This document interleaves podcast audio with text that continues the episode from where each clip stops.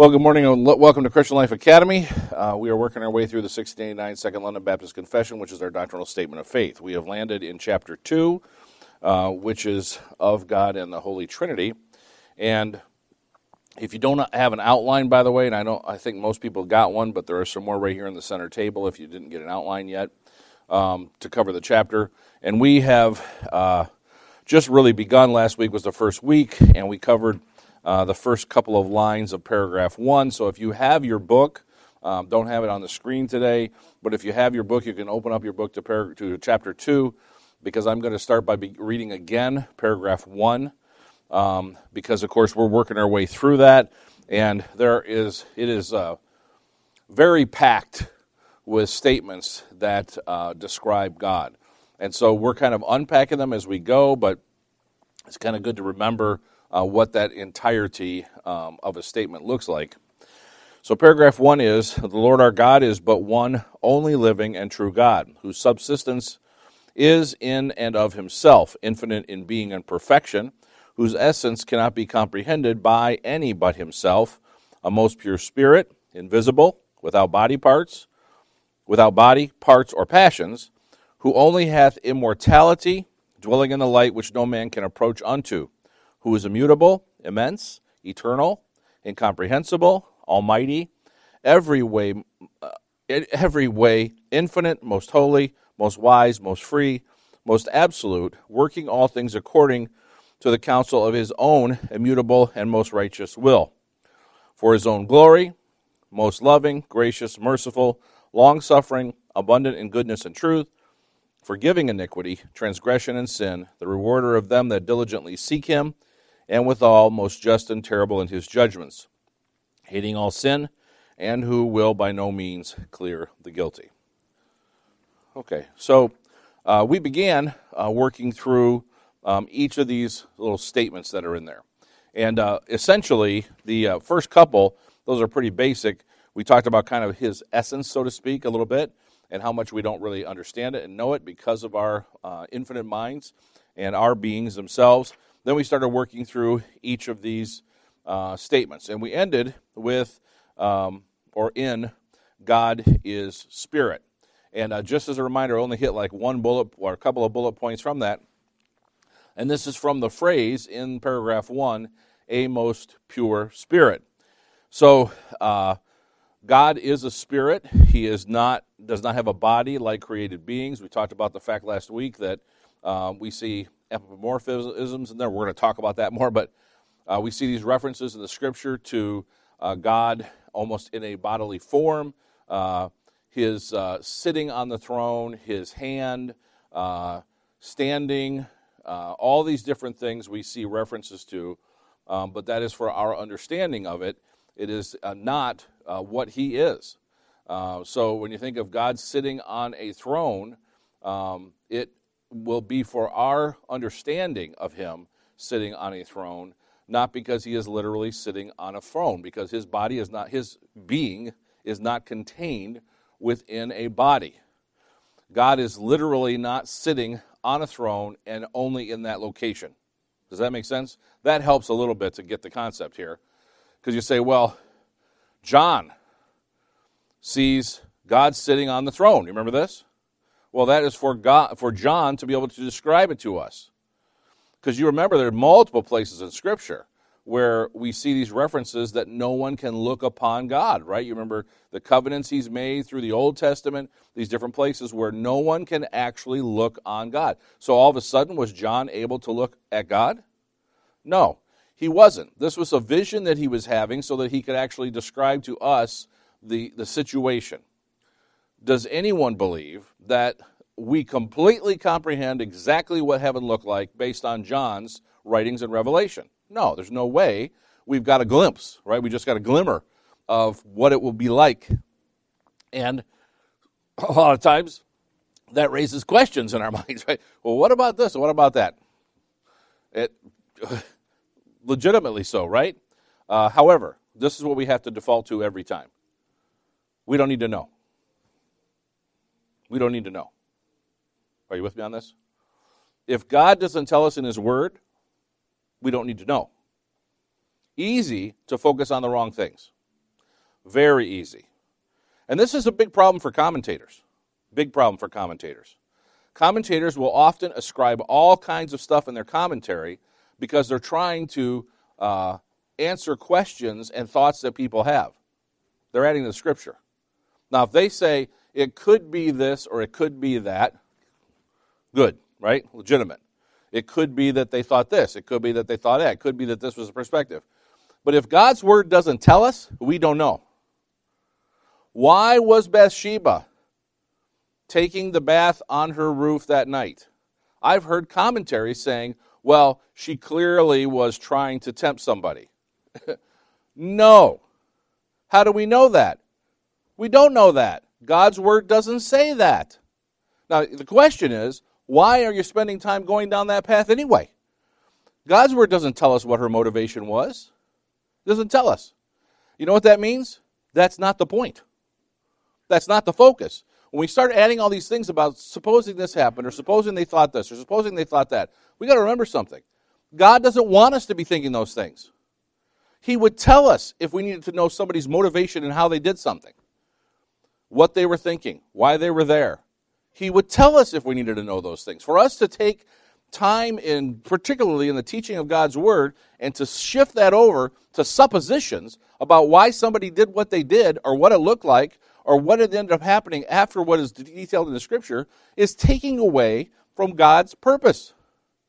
In essence, it's adding to God's word because we're starting to preach a message that is not in God's word. That's blasphemy.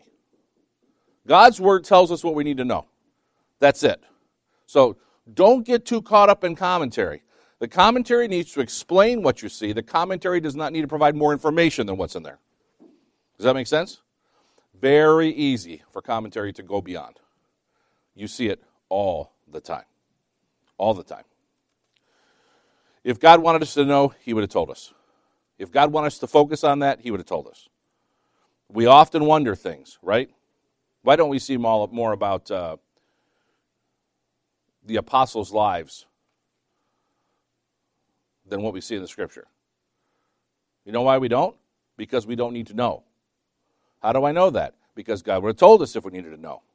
He didn't leave this out there for us to discover it or to come up with it or to suppose and make a good guess. You understand? It's only because He wants us to focus on other things. The importance is the message, it's the gospel. It's not what did they eat when they were traveling around. But he doesn't focus on that at all.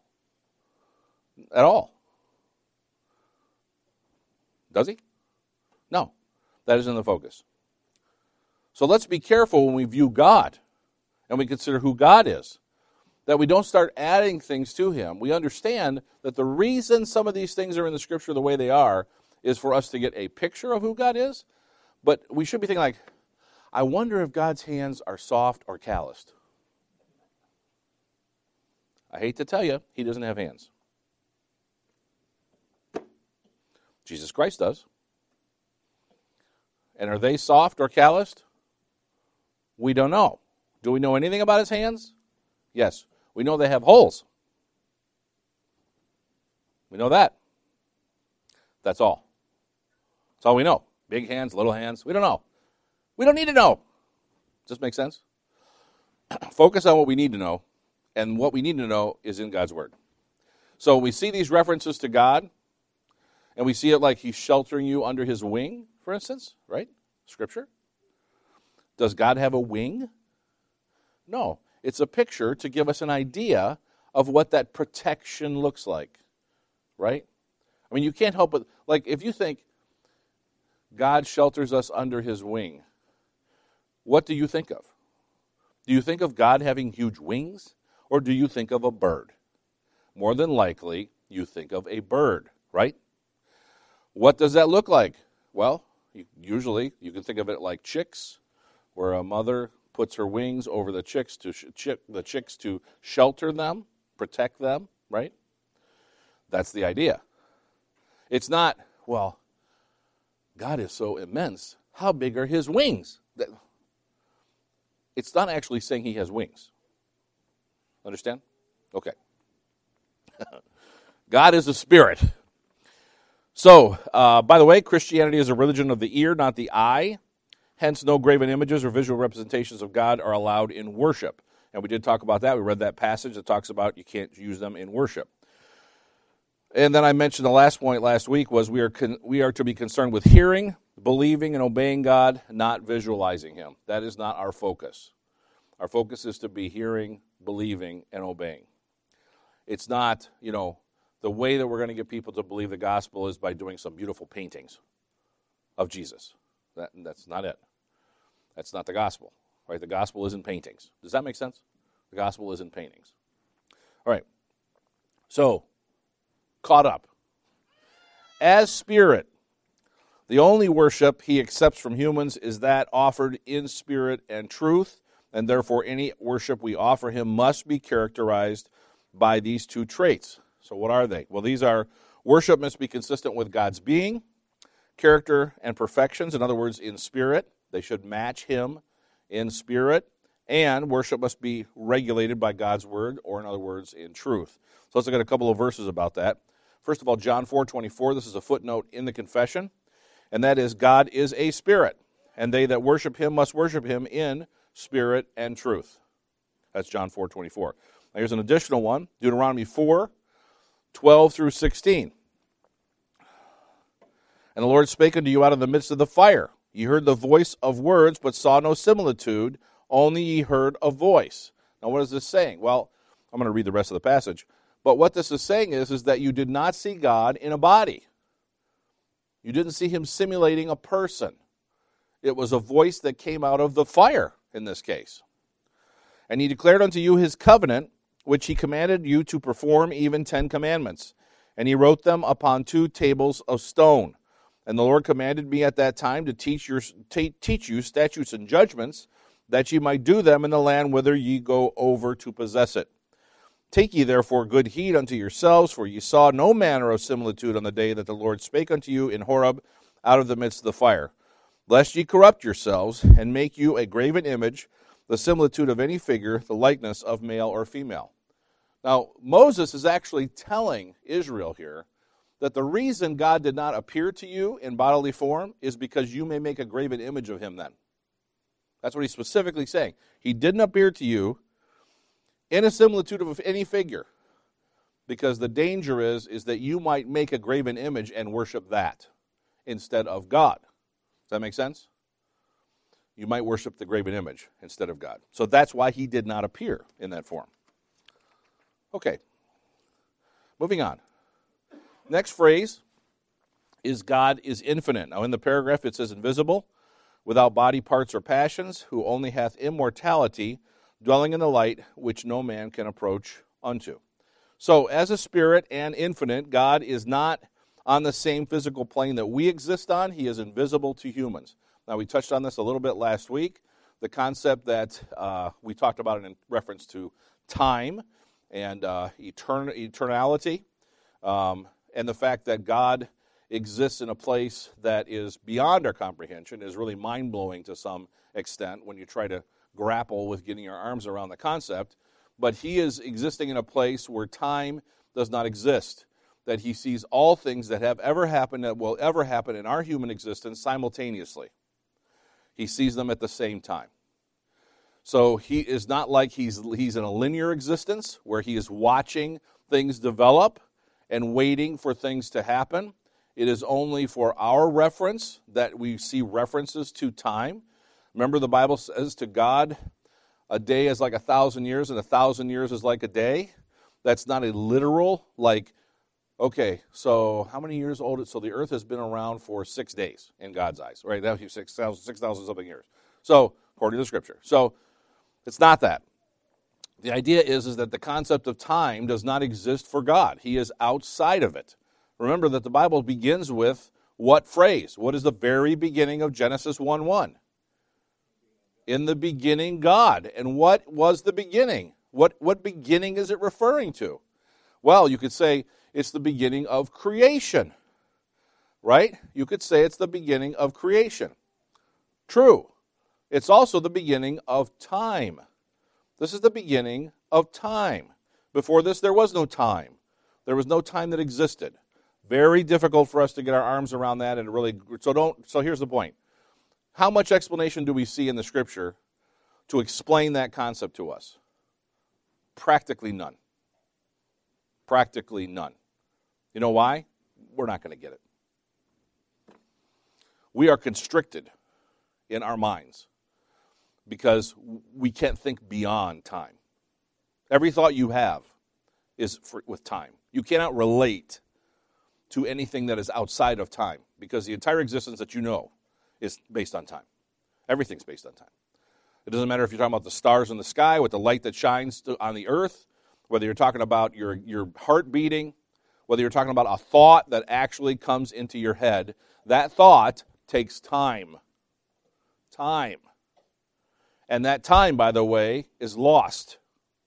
Once you have the thought, that time is now gone. The sentence I just said, you can't get back. The time's gone.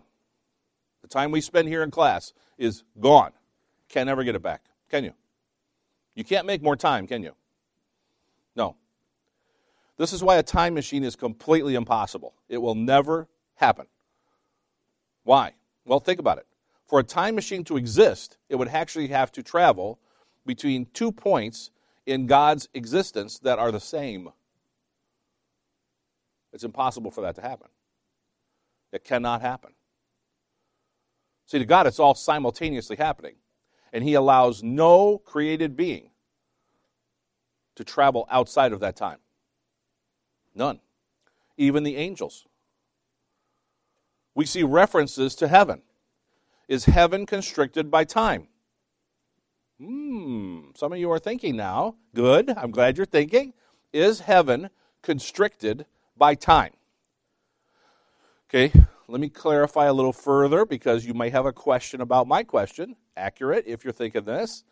Heaven now or heaven later? I'm talking about heaven now. I'm talking about heaven since creation. Is heaven now constricted by time? Yes, absolutely, it's constricted by time. Does God exist only in heaven? No. Heaven is constricted by time. Think of the different references to heaven that we know of and how many times we see time referenced over and over. Think of the martyrs under the throne. What do they ask God? When will we be avenged? That's their question. They are marking time. They're wondering when this is going to happen. Think of the heavenly hosts who were waiting for Christ's birth. We see that in the scripture. They're waiting. The angels are waiting. They exist within time. The angels exist within time. They're not outside of time. Some are captured, right? We know demons, some are enchained, are chains, some aren't. They're being held until a time. Are you with me? Heaven is constrained by time.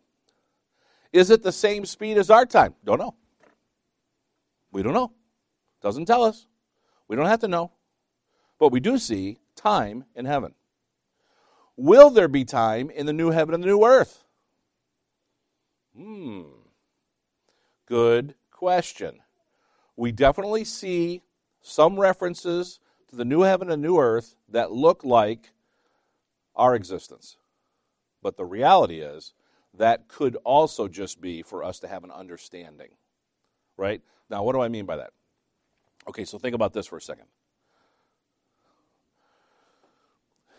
There is a tree in the center of the New Jerusalem that spans the New River Jordan.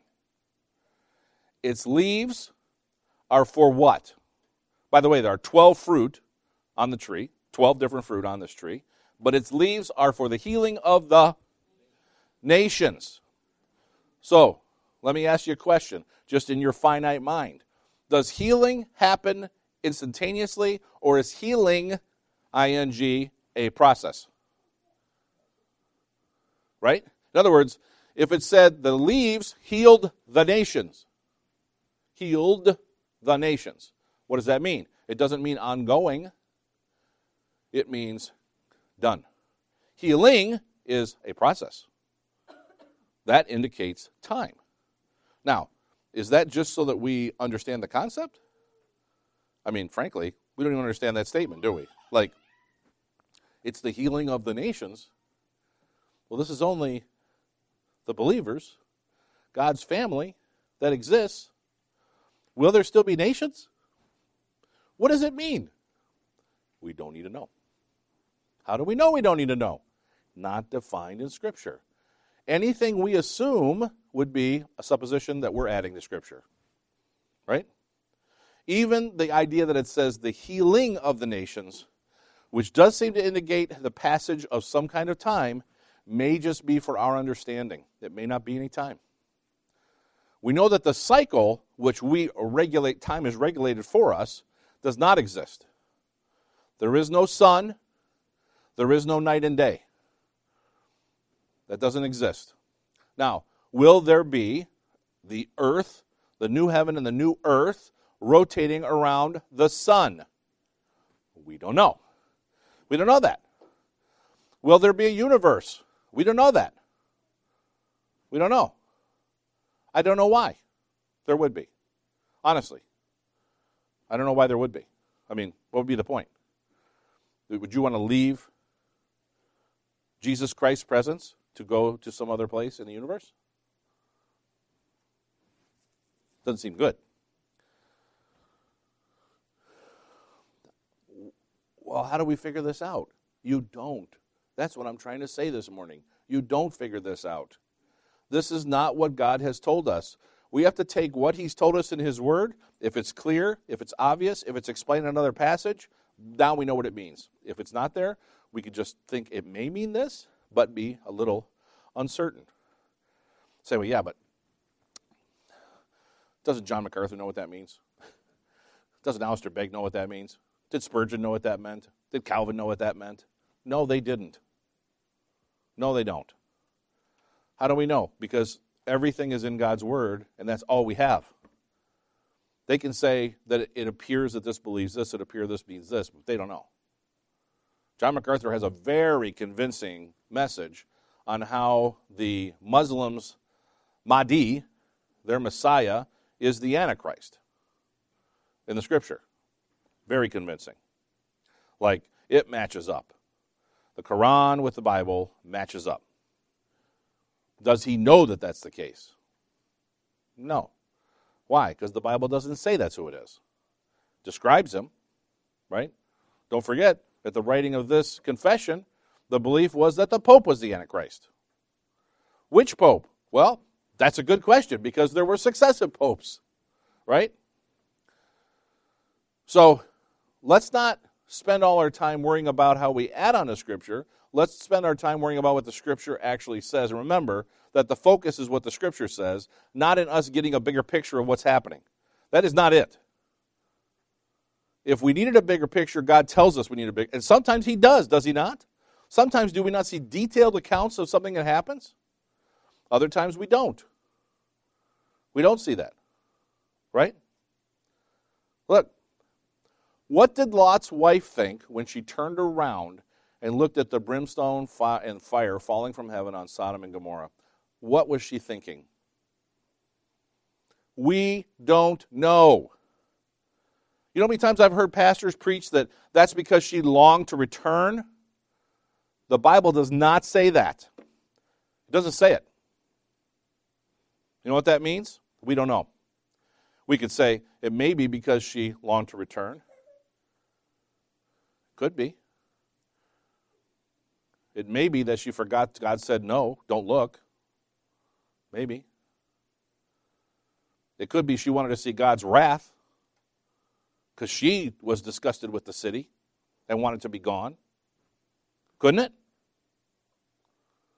it? Does God ever actually strike somebody dead who was doing something that they thought was okay, but God said no?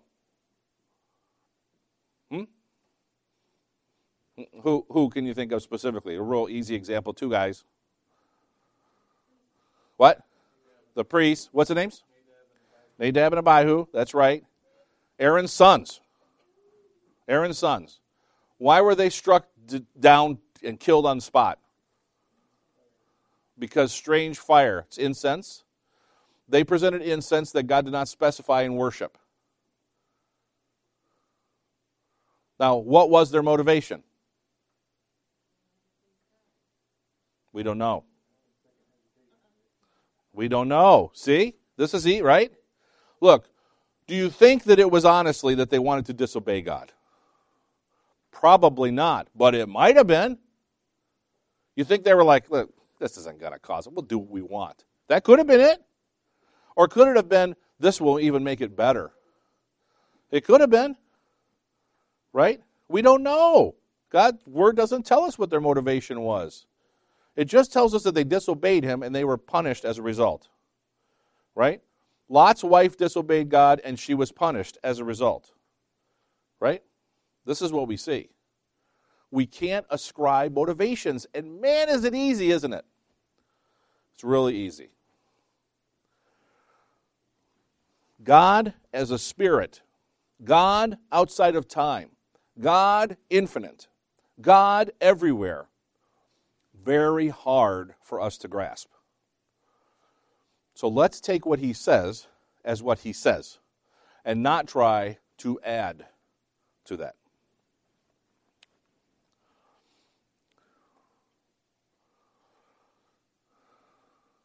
Now, we said on here already, he exists on a different plane. This is my last point here. And is invisible to humans. That goes pretty, it's pretty obvious, right? Obviously, we see many times in Scripture where God reveals himself in some way, right? Was the person who actually met with Abraham Christ in a pre incarnation form? Might have been. Kind of seems like it, kind of almost hinted at it, but we don't know for sure. We don't know for sure. What did it look like in the fiery furnace with Shadrach, Meshach, and Abednego when a fourth person appeared? Was that Jesus Christ in bodily form? Interestingly, you'll hear pastors all the time say that that's who it was, but the Bible doesn't say that's who it was. We don't know that. Could it have been an angel? It certainly could have been. Could it have been anyone? Yeah. How far do you want to go down that path? Could it have been Abraham? Moses? Elijah? Not even there yet? We don't know.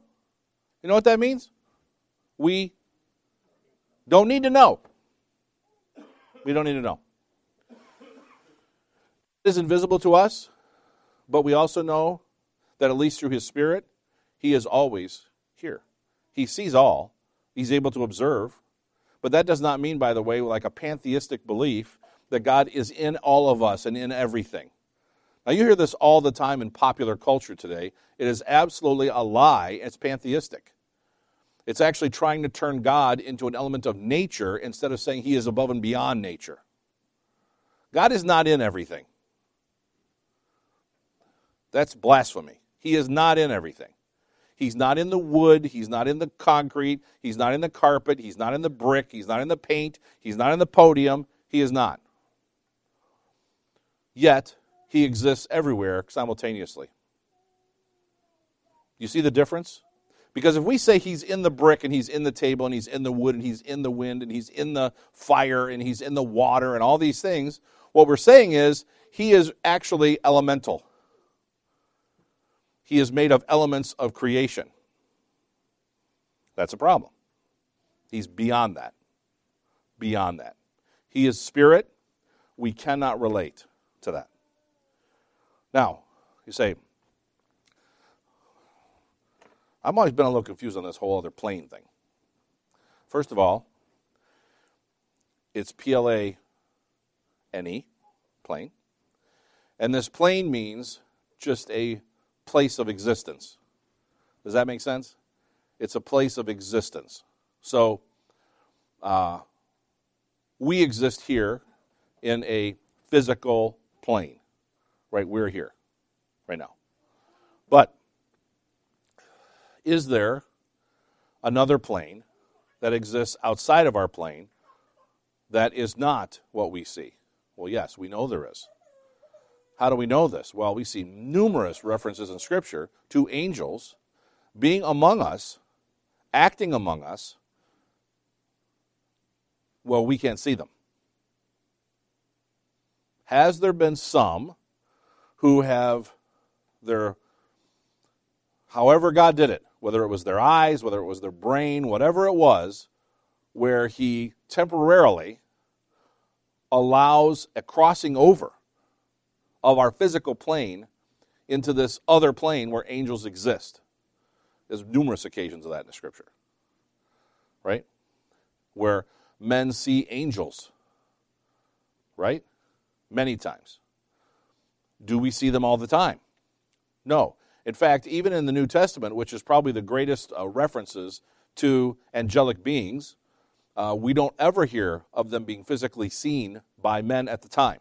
Now, what are we talking about? We're talking about demons in that case, right? Many instances of Christ commanding a demon to come out of someone, or then of the apostles commanding demons to come out of people, right? And we never see a reference to someone actually seeing the demon leave, or of them even going into something else, like the one that goes into the pigs, right? We never see a reference in Scripture to that demon becoming visible. Are you with me on this? Just that it left. But we see other places where they come. We see references to the idea that when you entertain a stranger, it could be an angel. Scripture tells us this. I don't know if you've ever experienced anything like that. I have. Where we interacted with somebody who was key to a situation, and then they were never there anymore. How did that happen? Did God just use somebody that way, or was that an angel? I don't know. I don't need to know. But there is another plane. The angels are around us, they're among us, the demons are around, but we don't see them. Likewise, yeah, that's the same plane outside the door. At any rate, so we know also that heaven exists in another plane that we can't see. How do we know this?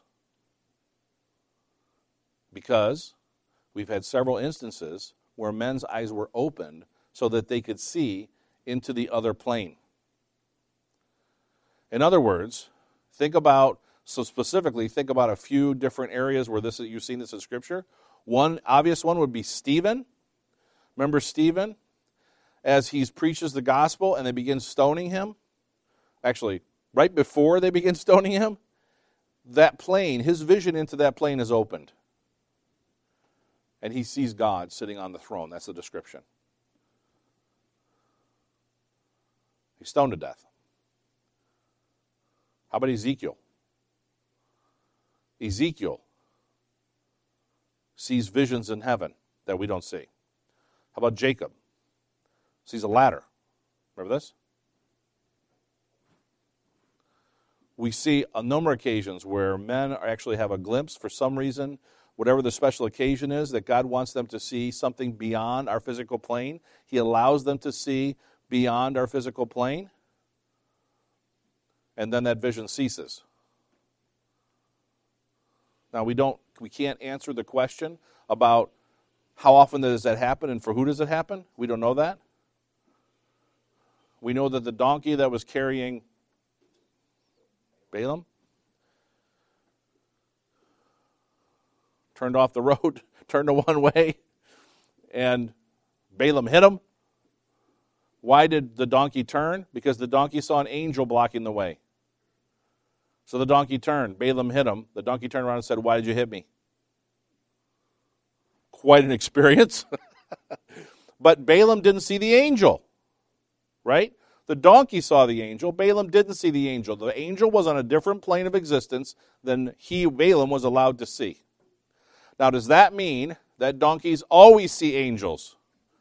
Or does that mean it was a special occasion? We don't know. We don't know. Does it matter?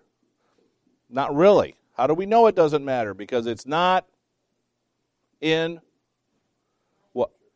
Scripture, the Bible, God's Word. He doesn't say, doesn't tell us. So we don't need to know. All right. God does reveal himself in a limited way in which our human our limited human capacities can comprehend his glory. We talked about that already. Stole my own thunder there. The sways of the flesh and sin are non existent in God. They have no part of his perfection and being. So when we talk about this little phrase here, it doesn't have a body, parts, or passions. Passions is specifically what we're talking about, the sways of the flesh and sin. God does not have that. He is righteous and holy. He does not have the same passions that we do and the temptations to sin. Doesn't have that. He has neither beginning or end. He is immortal. We've already touched on this. True mortal- immortality is no beginning and no end. Now, you can say that our souls are now, uh, will be immortal. Many will say that. We shed this mortal flesh. There's some hymns talking about that, right? We shed our mortal flesh. And then what our soul now exists in immortality, which is true. The souls will never end. They will exist always from now on. Now, I'm saying from now on, but that's almost that's just so you understand it and we understand it, but there may not be time. So it may not be like from now on. It may just be there's no time, right? So when you read sing a hymn that says 10,000 years and we just get started, we don't know that there actually be one year. There may be no years. It's just an existence. That's it. Let's not go down that path too far because that's a difficult concept, time. But the point here is specifically that God does not have a beginning or end. We've talked about this before. He is immortal. God's dwelling is in a light that man cannot approach, that has not been seen or cannot be seen by us in our physical bodies. We cannot bear it. And we see this in numerous scriptures. I'm going to read a few right now. First of all, 1 Timothy 1:17, now the king unto the king eternal, immortal, invisible. The only wise God be honor and glory forever and ever. Amen. Deuteronomy 4, 15 and 16. Take ye therefore good heed unto yourselves, for ye saw no manner, this is the verse I read a little bit ago, of similitude on the day that the Lord spake unto you in Horeb out of the midst of the fire, lest ye corrupt yourselves and make you a graven image, the similitude of any figure, the likeness of male or female. And then 1 Timothy 6 16, who only hath immortality, dwelling in the light which no man can approach unto, whom no man hath seen nor can see, to whom be honor and power everlasting. Amen.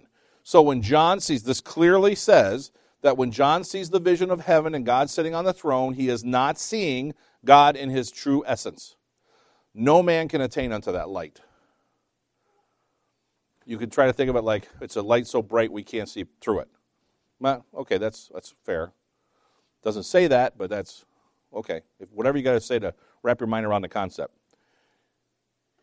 He dwells in a light that we cannot go approach. All right. God is sovereign. So paragraph one continues who is immutable, immense, eternal, incomprehensible, almighty, in every way infinite, most holy. Well, these are big ones. These are big ones. So we're going to break them down. And this is what the uh, outline does as well. First of all, its extent of who God is and his sovereignty. Well, God is immutable or unchangeable, and that means in his thoughts, his desires, and in all his perfections. Um, God's knowledge, thoughts, plans, characters will remain forever the same. God does not change. He does not change. He is immutable, and you should be very thankful for that characteristic. That means that there's not a moving target for what your goal is. That means that you don't have to wonder if God's going to change his mind and punish everyone. Right? God makes a promise, it's a promise. He doesn't change. God says this is what's going to happen, this is what's going to happen. He doesn't change. You see what I mean? He's immutable. Our salvation as believers is absolutely and eternally secure for it rests upon Christ's dying or dying blood, securing our endless and unchanging redemption. Praise the Lord. Praise the Lord. God is not going to change the standard and say, well, Christ's blood doesn't cover it because you guys really got bad. No. That's what it takes. The penalty's been paid. Amen. The Bible speaks anthropomorphically, explaining God when human traits uh, of God changing his mind or repenting or regretting. But these are references to actions God takes in a manner that we would understand. They reflect a simple carrying out of God's plan in a way that appears as a change, but in relationship to his character, will, and plans, it is no change. In other words, when God says that he repented God that he did this, it's not because God thought, man, I made a mistake on this. Or he, he regretted doing something because he feels like he made the wrong decision. There is no doubt in God. There is no doubt. There is no question. Again, he sees it all simultaneously. It is not a surprise to him that Eve ate the apple. Okay, now it starts to make your head implode. What? What do you mean? It is not a surprise. He created them knowing that Eve and Adam were going to sin. Knew it. Knew Christ, Jesus, was going to have to come to earth in human form die on the cross for redemption. Knew it before creation. That was the covenant of redemption. When do we believe that happened? Before creation. Why? Because the Bible tells us it happened before creation, not because we're guessing. Malachi 3 6. For I am the Lord, I change not. Therefore, ye sons of Jacob are not consumed.